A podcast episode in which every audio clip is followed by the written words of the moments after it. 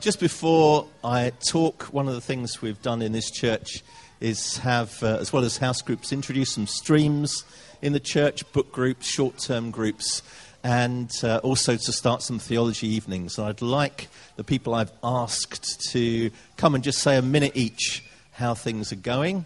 And uh, we need Elaine. Uh, she said she'd be in, but maybe she's too busy supervising the catering. Uh, but Devi and Eleanor and Paulette and Patience. Fantastic. So, in Elaine's absence, we'll start with Lucy. Well, we've been doing a stream called Going Global, and um, basically it's about we've all got a mission, and um, we're all called to um, take the love of Jesus out into the world. And it doesn't mean necessarily going to Africa or to India or to China, but we've got so many of the nations here in London. It's wonderful. So we've been, um, it's been really exciting actually. We've got an amazing group of people who are already doing it, and we're sharing. It's very interactive. And last um, Thursday we had Trina come, and she was talking about her experience of Jesus taking her to Brazil, working in the favelas where she could get shot at any minute, and it was really amazing. And then she was talking talking about actually wherever we are. Um, she was talking about she went to Bromley and how Jesus led her in Bromley to go and talk to a lady about Jesus and pray with her. And then she'd actually taken an overdose and she, need, she was um, taken off by the ambulance, but she didn't know that when she was um, praying with her. It was amazing. So we we want to, we've got one more week, and that's not this Thursday, but the Thursday after. So if you want to come along just for the one off thing, um, we'll, we'll keep doing that. And if you're really excited in knowing more about what Jesus wants you to do in your mission, whether it's abroad or whether it's here in the UK, then we're having a special weekend on November the 22nd to the 24th, which is just the day after the Going Global. Friday to Sunday lunchtime. And um, it's a retreat where we'll have lots of time to listen to Jesus about our calling, about what he said to us in the past, pray for each other, and um, share stories. So you're very welcome. If you want to come, I've got some invitations here. I can tell you all about it. Is that one minute? No, it's longer. Thank you, Lucy. So we've had Read, Mark, Learn, a group for new Christians, and Patience and Paulette. Do you want to tell us about that? Hello, good morning. My name's Patience. I've been coming to this church now for a few months after I completed the Alpha course. So um, I was, when I saw about this stream, I was really, I was really keen to go, but I was quite nervous as well because I'm quite a, a newbie. Um, and I remember on the first, the first session we had, I was very quiet. I didn't really say much. I felt quite inadequate. Um, I had a healthy dose of imposter syndrome, which, um, but as the weeks have gone on, my confidence has grown. I really, really look forward to going to the sessions. Um, I've learned that no question is a stupid question. I'm able to ask things and to, to learn more about the gospel, and it's been an absolutely fantastic experience. So, thank you. Hi, my name is Paulette, and I've been coming here for um, about a year following um, doing Alpha last year. And the, the, the, the, stream that we've been doing, studying Mark, has been, um, I think Nigel set it up as a follow up to, to Alpha, um, because the Alpha community, most people that have done that, they kind of want to still stick together and do something.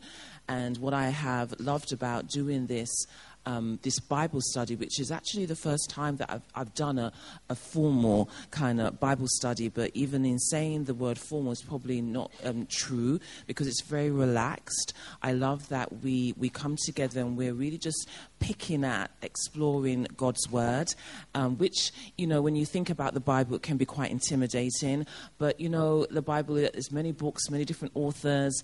And what I enjoy about this, um, looking at the, the Mark, is that we're taking the time to, to look at the there and the then and to look at how the there and the then comes across the bridge to the here and the now. So it's about context, it's about how we can apply God's word to our lives today we have um, a few more weeks left. So we finish on the 4th. We meet every week, every Wednesday evening, right upstairs. Um, my leg muscles have grown. So, um, and so we meet up there and we, we finish on the 4th of, of December. So please, you know, if you uh, want to come along, just feel free to come along and join us for, for great conversation about God's Word and each other. Thank you. We've had a book group led by Sam, Devi, and Ellen. We're going to talk about that. Hi, I'm Devi. I was asked to talk a little bit about the book group. Um, we have so far met for four, Wednesdays. We've got one more to go. And we're discussing this book. It's basically what it says on the tin How to Pray, a simple guide for normal people. and for someone who's always struggled with prayer and um, really find, has found prayer a battle, this was like pressing a refresh button for me. It's actually a very, very good book. It's very, very practical. And actually, what was most stimulating is that we were discussing it in a group. And um, the group was very mixed in varying ages, and it was absolutely amazing to hear different point of views. If we don't agree with things, we'll discuss it.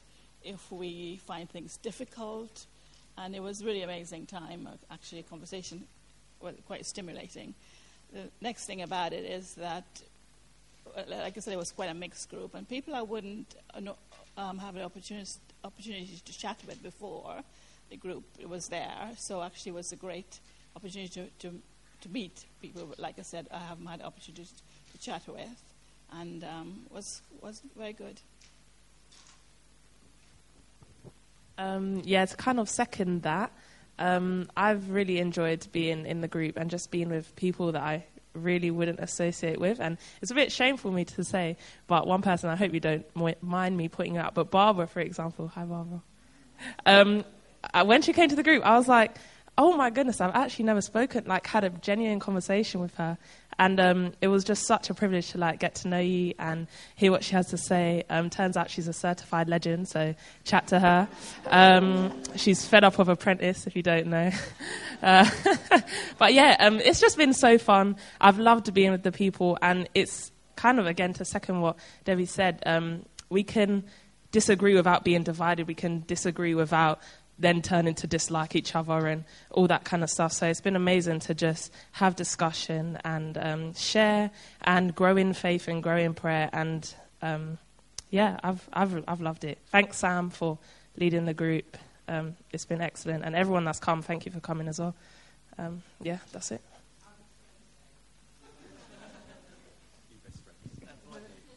Hi, I'm uh, been part of the uh, theology stream we, we, we're, we're only once a month rather than uh, every week.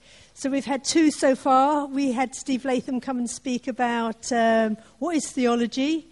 And then a couple of weeks ago, Carol Bostridge came and talked about the Gospels and why was John's Gospel so different. I have to tell you, it blew me away. It was just fantastic.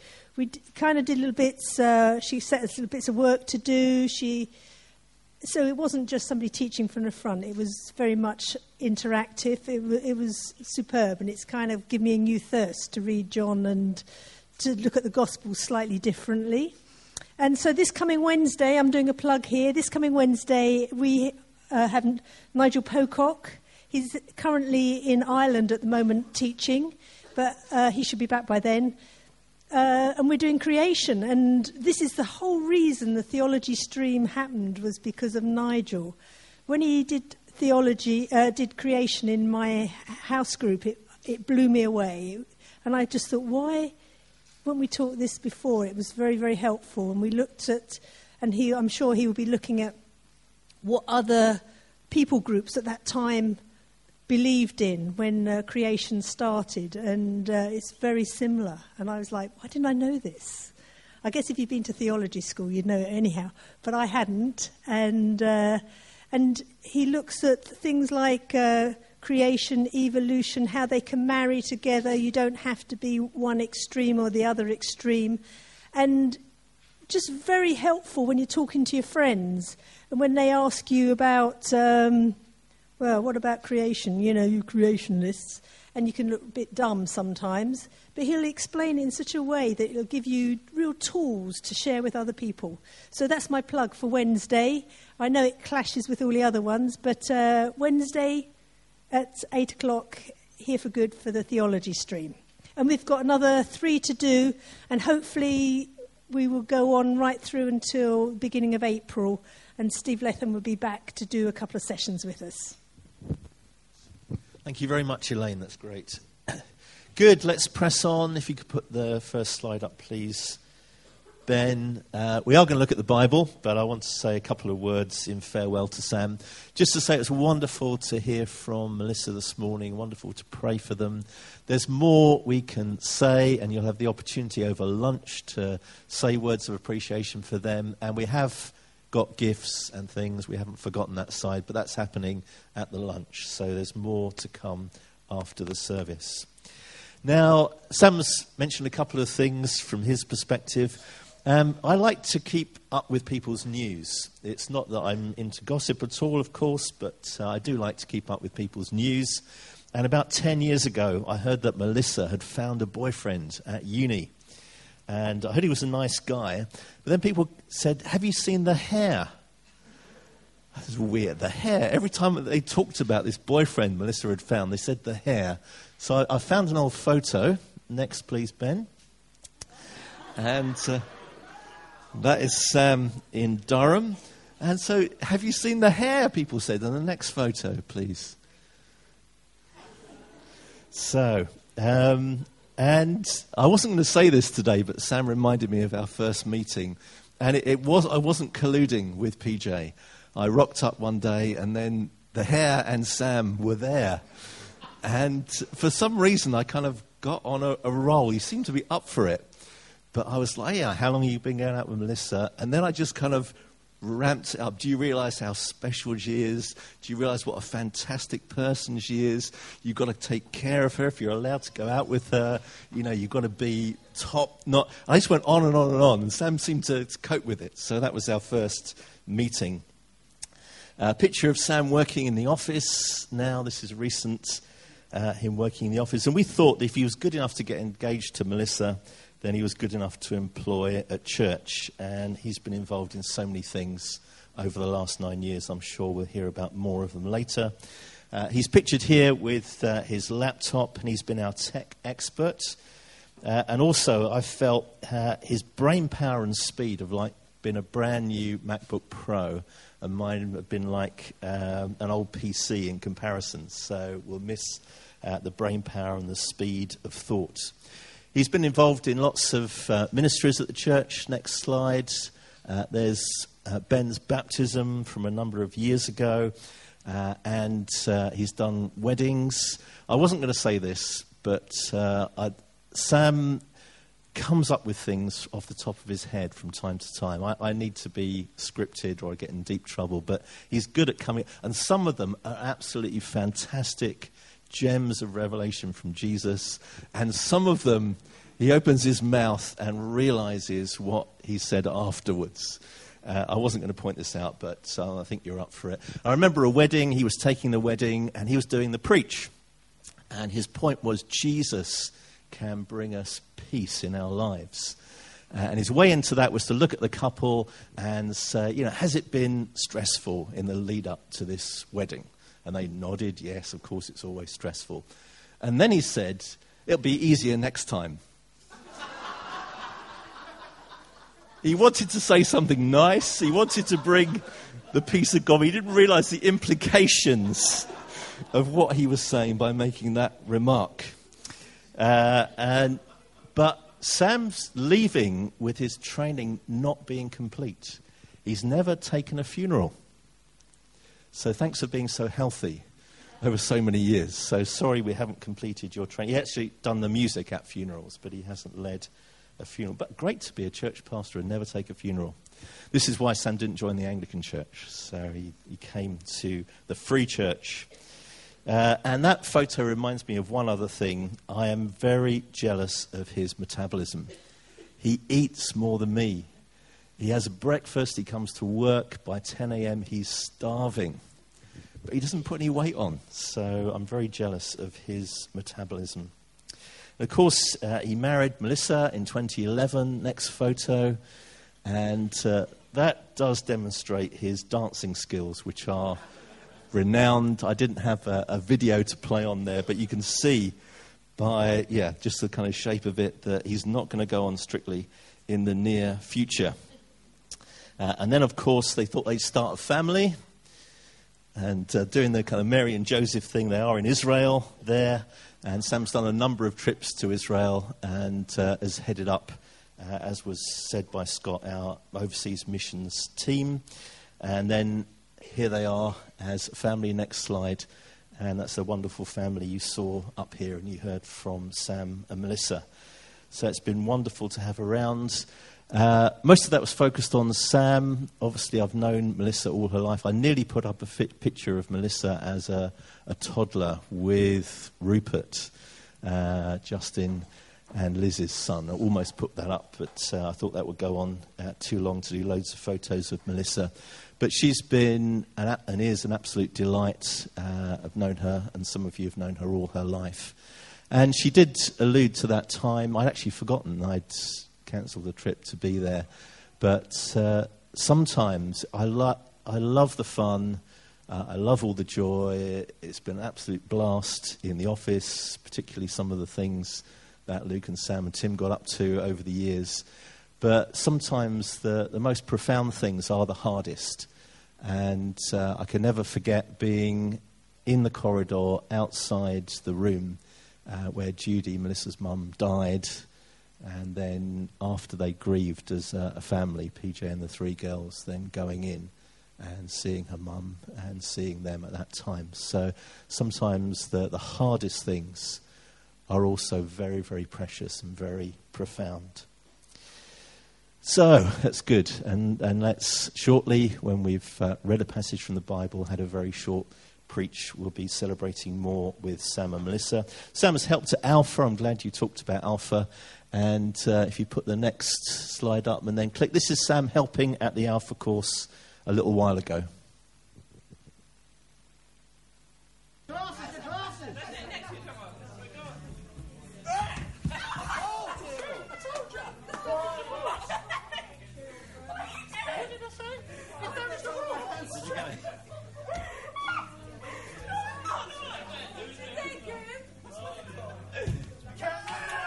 That's Eleanor showing how it should be done. Sorry, it's gone weird. I had no idea. It's never, in all the preparation, it never switched to sideways. So uh, we'll click off that and move on.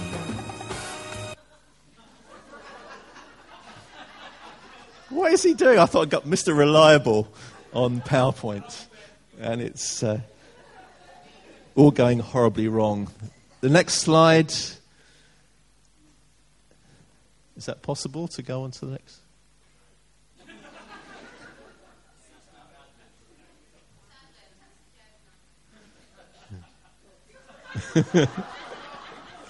that's all. That's all.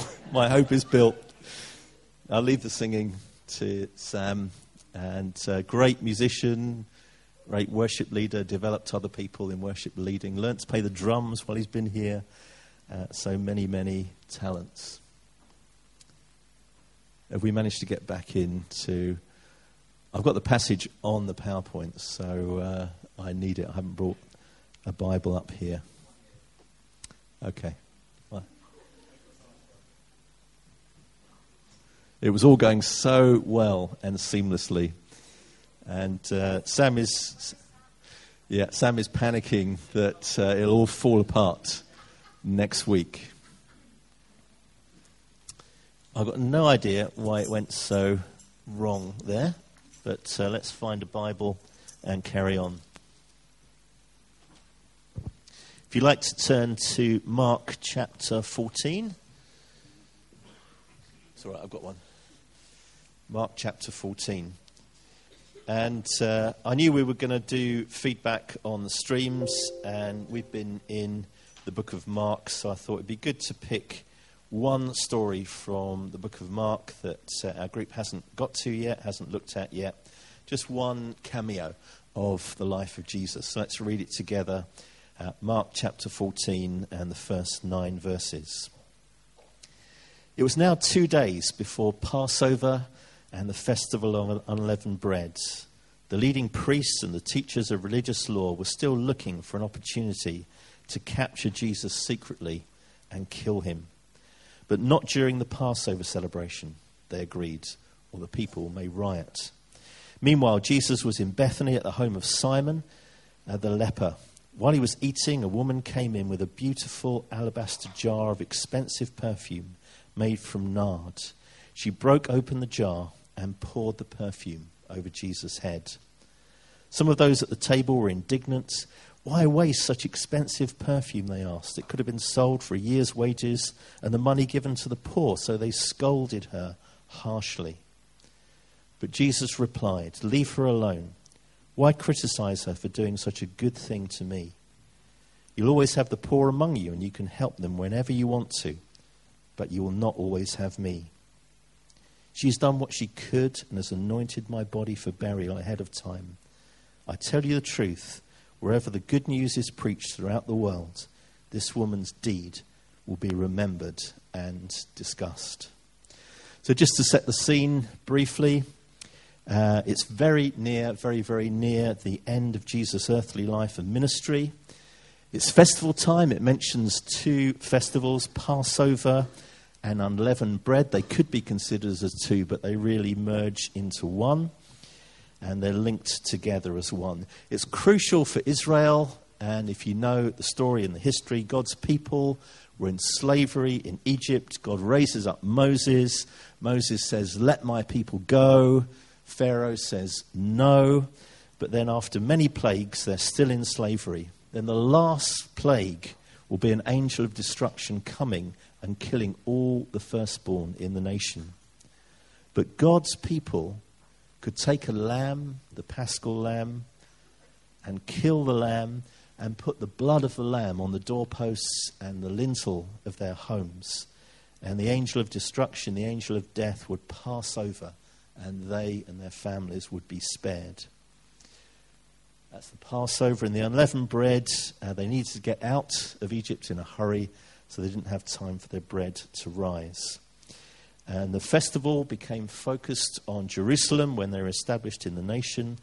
Uh, but people could still celebrate. If they couldn't get to Jerusalem, they could still celebrate the festival. And if they were poor and couldn't afford a lamb, they could take the unleavened bread and still remember God setting them free from slavery. So, Jerusalem is there, and the city would be absolutely buzzing. It's only two days before the festival starts. And it probably had a population of about 25, 30,000, but it'd be swollen to maybe 80,000 or even 300,000 for the festival. So that's the scene set. And then the plot to kill Jesus. There's an anti Jesus agenda going on. And if you know the Gospels, that's been building and building through the story. And I liked what uh, Paulette said about going to the, the then and there and then building bridges with the here and now. And this is history, but also there's an anti Jesus agenda, I think, in society. There are people that have values and are acting against Jesus. Obviously, we can see persecution in many parts of the world. But the things that Jesus stands for in terms of justice and humility and self sacrifice are worked against and campaigned against by people that hate Jesus, and he's rejected today. It's interesting that religious authorities sometimes do that most strongly. And the religious establishment is united and they're conspiring against Jesus. It says the chief priests and the teachers of the law. And that could include the high priest, could include the worship leaders, the leader of the temple worship, the main religious teachers, and the temple treasurers. The whole religious authority hierarchy wanted Jesus dead. But they had a dilemma. He was so popular. If they arrested him in the middle of the festival, they might cause a riot. But if they waited till after the festival, Jesus might have gone and they'd missed their opportunity. So they had to do it, but they had to do it quite sneakily and quite stealthily. And there are two strands that get stronger and stronger in the latter parts of all the Gospels. One is the deliberate action of leaders and authorities to engineer Jesus' demise. There's an anti Jesus agenda, and leaders and authorities work together against him.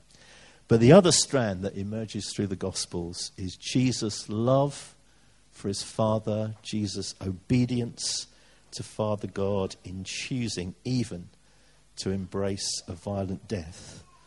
And he becomes the perfect paschal lamb who will be sacrificed, the Lamb of God who takes away the sin of the world. And uh, this is slightly adapted from something I read this week. God's saving design and man's malevolence are woven together into an immensely powerful drama, which ends not with a cruel crucifixion at Calvary, but beyond that, with the ultimate triumph of the resurrected Jesus. So there's people operating and working against the purposes of God and the person of Jesus. But Jesus is loving and serving and willing to lay his life down and winning, not so much as a roaring lion, but as the sacrificial lamb. And when you read Revelation and we sing songs about the lion and the lamb, we think of uh, lion creatures in the book of Revelation, don't we? And actually, he's only referred to as a lion once in the whole book of Revelation, but 19 times he's shown as the lamb. And Jesus wins by self sacrifice and love and humility. Jesus is at Bethany, it says, and that's about two miles away from Jerusalem, staying with friends. Who lived in Bethany? Mary and Martha and Lazarus, their brother. Uh, but he was at the home of Simon the leper. That sound a bit odd? Lepers weren't allowed to be at home, and they certainly weren't allowed to have people round and extend hospitality. There's one theory that maybe Simon owned the house, and because he was a leper, he was kind of cast out and couldn't be there. But uh, what I like to believe that's even better is that Simon the leper, that was what he got called, but he met Jesus, and Jesus completely healed him. And that's why it was at home and welcoming Jesus round. So Bethany was a special place just two miles from Jerusalem. Jesus had healed Simon the leper. Jesus had raised Lazarus from the dead. Jesus had ministered to Martha and Mary, and that's where he was. And then finally, we see a woman with an act of amazing love. She takes probably her one prized possession. It's nard or spikenard, a special perfume imported all the way from India. It's pure nard, it's genuine, it's not an imitation or watered down, and it's very expensive. And it's the one thing of value that she has. She breaks the neck of the jar, so all of it is going to be poured out. And it's going to be poured out as an offering to Jesus as she anoints his head. It's a blessing, and it's an act of extravagant love. I want to finish by looking at three perspectives on the story, and then we'll close and we'll go for lunch. And the first is looking through the lens of the disciples. And it says in this version here in Mark, some of those present, some of those present. And if you look at the parallel uh, account in Matthew, it talks about it's actually the disciples. It's not just some general people, it's actually some of Jesus' own disciples were present, and they were indignant. They felt anger towards this woman in their hearts. She's done this extravagant act of love, but they feel angry about it. And they, then they open their mouths and say, What a waste! She's poured out a most precious thing as an offering to Jesus. And they say, What a terrible waste. And they got reasons, they engaged their minds to justify why they were thinking that and saying that. It was worth 300 denarii, that's something like a year's wages. You could sell it and have given the money to the poor. And then they rebuked her harshly and that word harshly can be a word used of a, an angry horse snorting. So they felt bad and angry towards the woman. They said, You're just total waste. Giving your best to Jesus is a complete waste. They had an argument for it. It could have been used for the poor. And they harshly criticized her, snorting like angry horses. Now, I don't know about you, but I'd like to count myself as a, a disciple or follower of Jesus. And it's a sobering warning, isn't it? These were his followers, these were going to people filled with the Holy Spirit that were going to change the world. but their hearts weren't in a good place even two days before his death on a cross. And I think as a, a follower of Jesus, it's a sober warning. What's my heart like? What am I thinking about other people? Am I attacking them and putting them down? We can't be complacent. I can't be complacent. I need Jesus to soften my heart. That's a lesson from this. And then we look at the person of Jesus here, and he's willing to lay down his life.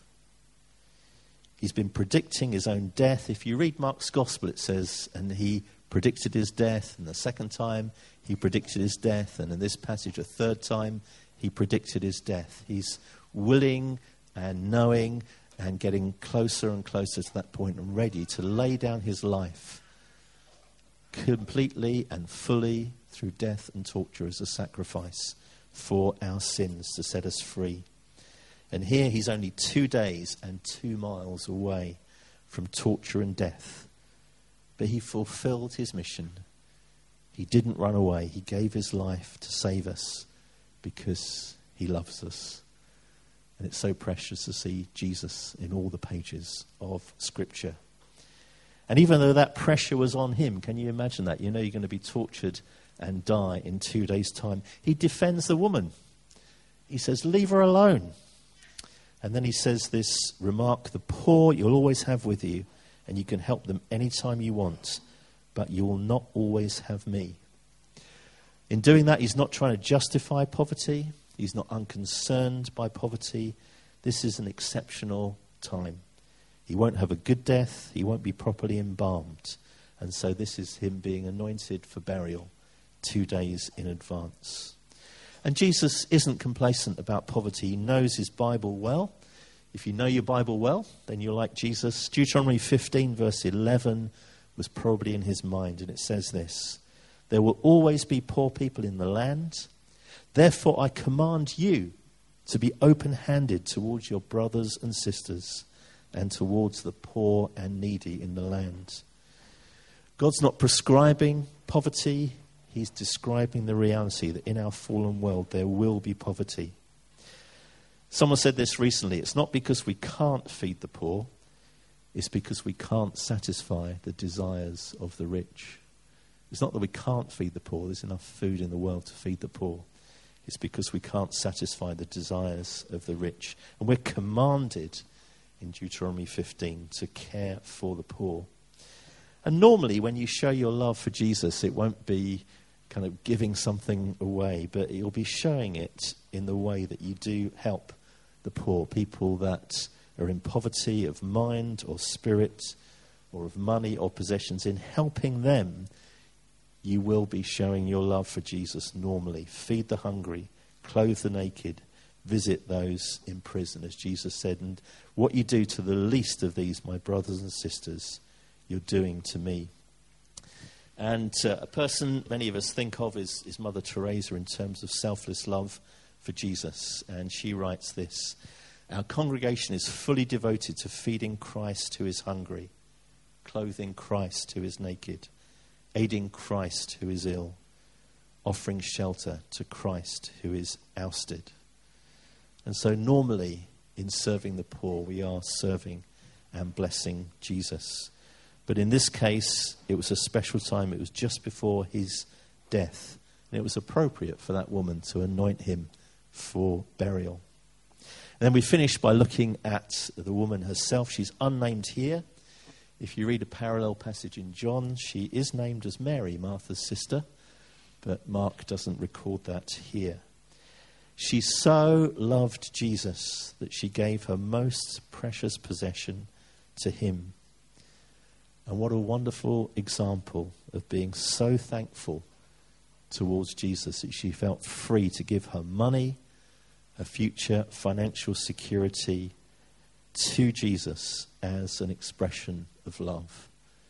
And it's a wonderful thing. And I want to, us to go out today just thinking she was just free and so thankful to God, so loving Jesus that her financial security, her future, she just broke it all and poured it out on Jesus' head as a wonderful offering. Do I love Jesus? Have I lost my first love for Jesus, that warning that we know in Revelation? Do I appreciate the sacrifice he's made in saving me? I think I need to be inspired by this woman, and hopefully we all are. And it's a, a simple thing. I think God led her to do that. She wanted to do that because she loved Jesus so much. And I remember Sam uh, saying that in discipleship, keep it simple. What is God saying to you, and what are you doing about it? let's have this model of extravagant love for Jesus. What's God saying to me, and what am I doing with that? And she must have trusted Jesus to care for her, like the widow that gave her last two coins uh, in the offering at the temple. She must have trusted if I've given everything to him, he's going to care for me. And Matthew 6:33, we often read, "Seek first the kingdom of God and His righteousness, and all the things you need will be added to you." So, just be extravagant in your love for Jesus. Another translation I read of that this week says, "He will give you all you need from day to day if you live for Him and make the kingdom of God your primary concern." And that selfless act by the woman shows that she valued Jesus and made God's kingdom her primary concern.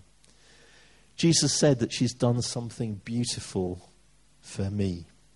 She's done something beautiful for Jesus. The word beautiful, and, and again, in, it's all kind of one word that stood out from Sam's preach last week the beautiful acts in the name of Jesus and for Jesus. The word kalos uh, I believe it means beautiful, or good, or pleasing. An outside goodness, a seen goodness, good as it strikes the eye, thus something beautiful, a work of moral beauty. Can I do something beautiful for God like this woman did? Don't have to overcomplicate things. Just something out of love for Jesus that's beautiful to him and for him. If I just do that, it'll be such a, a wonderful thing.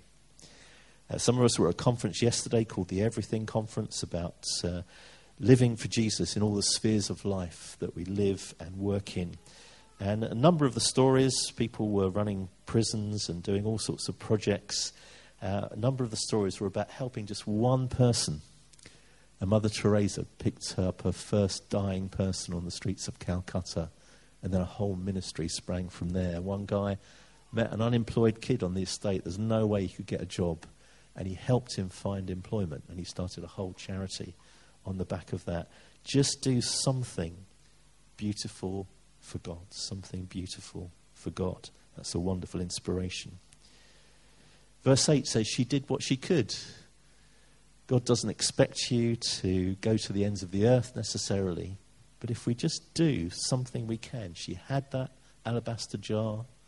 She chose to give it all to Jesus. It's something within her power. It was a big sacrifice. It was a beautiful act towards God, but it was in her power to do. So God doesn't expect the earth from you. He doesn't expect you to do things that you cannot possibly do unless He calls you to do those and gives you the power to do them. But He does expect us to do what we can. And she did what she could. And that's a wonderful uh, image for us. She did something prophetically significant. And our verse for the month is Revelation 19:10. Worship only God for the essence of prophecy is to give a clear witness for Jesus.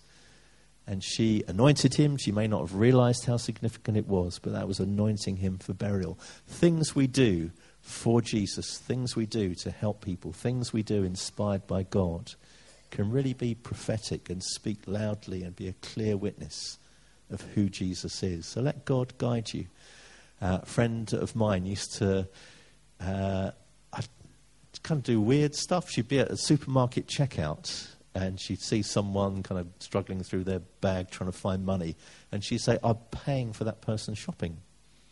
And she would, just felt inspired by God to do it. Something beautiful for God, something we can do, something that's prophetically significant, showing there's a generous God who loves people. And finally, she created a memory. Verse 9 Jesus said, Truly I tell you, whenever the gospel is preached throughout the world, what she's done will also be told in memory of her. And here we are, 2,000 years later, and we're thinking of her. We're thinking of her. And it's great if we can follow that if we can do something that shows our love for Jesus, if we can do something beautiful for Him, if we can do something that we can do, it's within our power. We can do something that's prophetically significant and we can create memories that are precious to us and show who Jesus is to the world. And uh, as we've heard a bit this morning, and we'll hear a bit more later, Sam and Melissa are leaving behind many happy memories of caring for people, serving people, blessing people, and investing in people. And we're thankful to God for that. Let's pray. Lord, we thank you for your wonderful inspiration to us. We thank you that you love us so much. Lord, help us to be inspired by you, Lord Jesus, for you to be our vision. And Lord, thank you for the inspiration we get from the Bible, where we see women and men who've been inspired to love you and serve you. And what they've left behind is something beautiful that's a sweet fragrance and is a testimony to you, Lord Jesus. Lord, inspire us with the clear and simple things. Let's do something beautiful for you. Thank you, Lord. Amen.